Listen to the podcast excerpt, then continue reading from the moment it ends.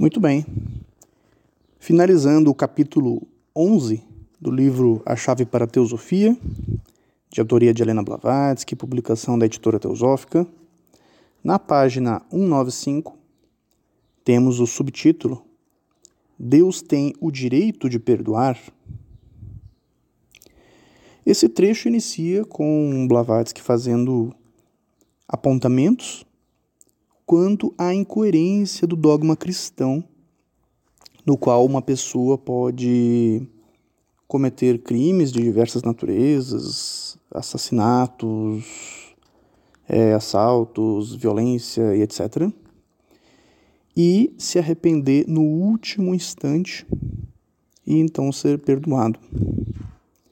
Então Blavatsky diz, ela descreve aqui que ela combate essa doutrina há 20 anos e traz uma citação, na verdade ela traz mais de uma citação da obra Isa Sem Véu, de sua autoria, sua primeira grande obra.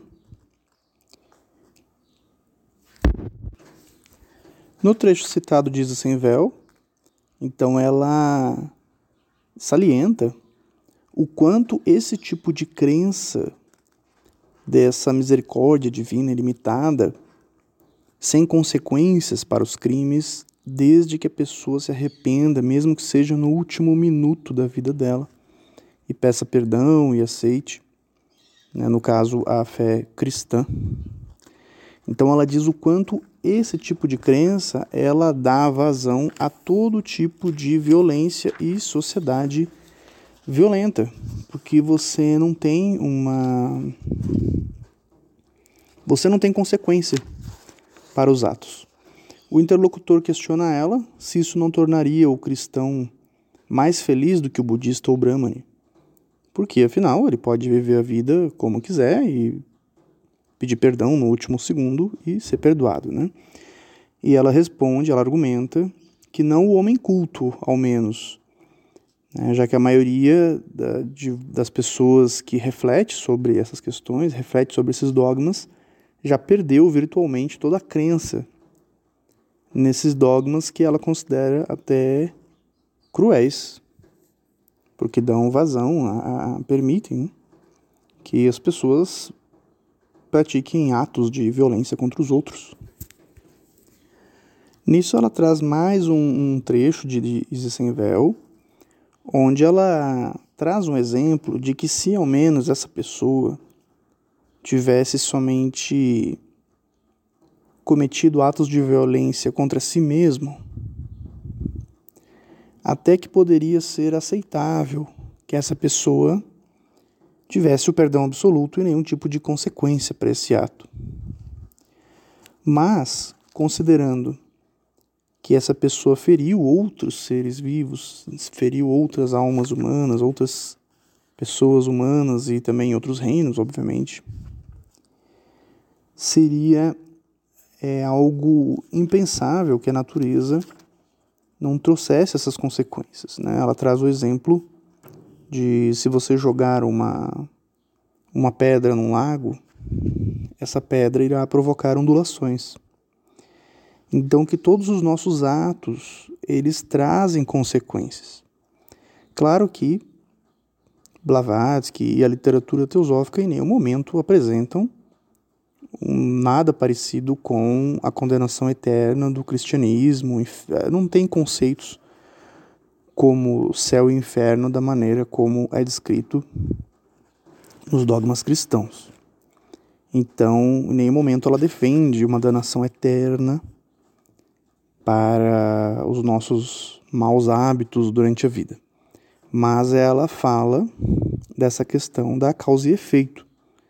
Então, que nós teríamos né, que reparar, não, não, não, não exatamente reparar, mas cada ação traz uma consequência natural, a natureza reage, e nós temos que responder para a própria vida, para a própria existência, através do processo de reencarnação, por esse dano causado. Temos que reparar esse dano causado, não como um castigo, mas como uma lei natural de equilíbrio. Na sequência, o interlocutor argumenta de que milhares de pessoas acreditam nesse dogma e são felizes. Né? E ela responde que é um, um tipo de sentimentalismo sobrepujando as faculdades pensantes, né? que nenhum verdadeiro filantropo ou altruísta jamais aceitará. Porque ela ainda diz né, que isso não é nem mesmo um sonho egoísta, é mais um pesadelo do intelecto humano. Ela diz que as sociedades cristãs, né, ao longo da história, europeias e mesmo na América, cometeram todos os tipos de atrocidade e violência, com essa embasados nessa crença. E com isso nós podemos trazer como exemplo as guerras santas, a perseguição. Aqui nas Américas você teve o extermínio da, das populações, não extermínio porque elas continuam existindo, mas genocídio das populações nativas, dos povos originários, tanto na América do Norte quanto na América do Sul, América Central. Isso foi de maneira geral e geralmente com o aval da igreja. Sempre, na verdade, com o aval da igreja, usando argumentos de que eles não tinham alma, eram selvagens e etc. E sem contar as guerras santas, né, as cruzadas, então a Santa Inquisição. Então, o, o, os exemplos de violência em nome da fé são muitos. E, segundo o que Blavatsky está trazendo aqui, esse tipo de crença nesse perdão final ele justifica para a pessoa, a pessoa é, ela se considera livre para cometer qualquer ato de crueldade, mesmo crueldade extrema, violência extrema contra os outros, justificado pelo, pela sua fé, e dessa maneira ela não tem nenhum lampejo de arrependimento, de, de empatia por aquele ser que sofre, porque o que ensinaram para ela é que basta aceitar a palavra no minuto final antes da vida que você será salvo. No final, o interlocutor chega a uma conclusão. Ele diz assim: O destino final do homem, então, não é um paraíso presidido por Deus, mas a transformação gradual da matéria em seu elemento primordial, o espírito? E a resposta é para esse objetivo final que tudo tende na natureza. No último trecho do capítulo, há o questionamento se, a, se é considerado o mito da queda do espírito na matéria como um mal e o renascimento nesse mundo como um sofrimento. Então Blavatsky argumenta de que, de certa maneira, esse mundo tem sim sofrimento, porque uma vez que estamos em corpos físicos, estaremos submetidos à dor, ao sofrimento, e a todos os incidentes adversos e desapontadores que ocorrem durante a vida.